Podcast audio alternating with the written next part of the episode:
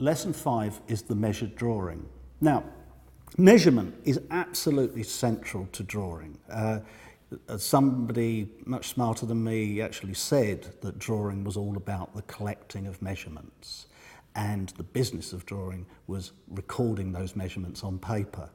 To do it, we use two strategies. One of them is to actually use a ruler and measure things, and you say it's that wide or that high.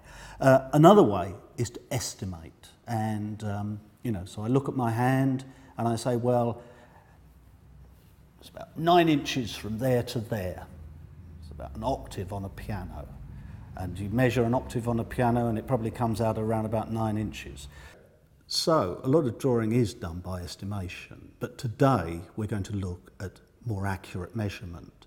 In the drawing we're going to look at, Ruskin was trying to draw a shield, a heraldic shield, a shield that might have been carried by a knight in shining armour. Now, to arrive at his drawing of a shield, and there are many different shapes of shield, he used um, a compass to get an accurate circle. He also used a compass to break down that circle into segments, and then a ruler to describe the straight edge across the top. Later on, we're going to actually make one of these shields on paper and I'll show you a very simple construction.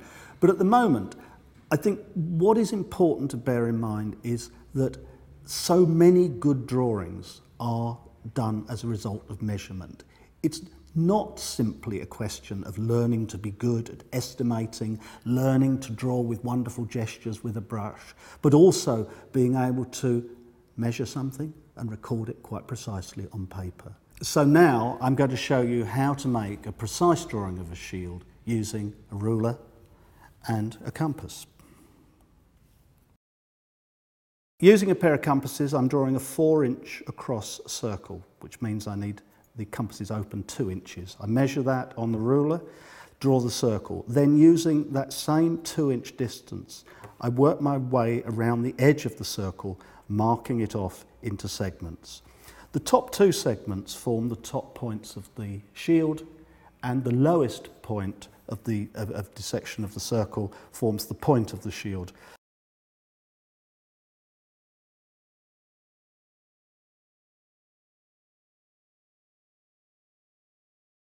by joining the top two with a ruler.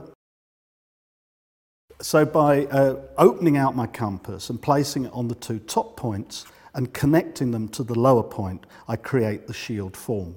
Now, this is the starting point of a drawing that could either have heraldic devices on it, patterns on it, colours on it, but it is a measured starting point. The important thing is that it could be repeated several times as a pattern, and that any drawing that is going to become part of pattern needs to be measured.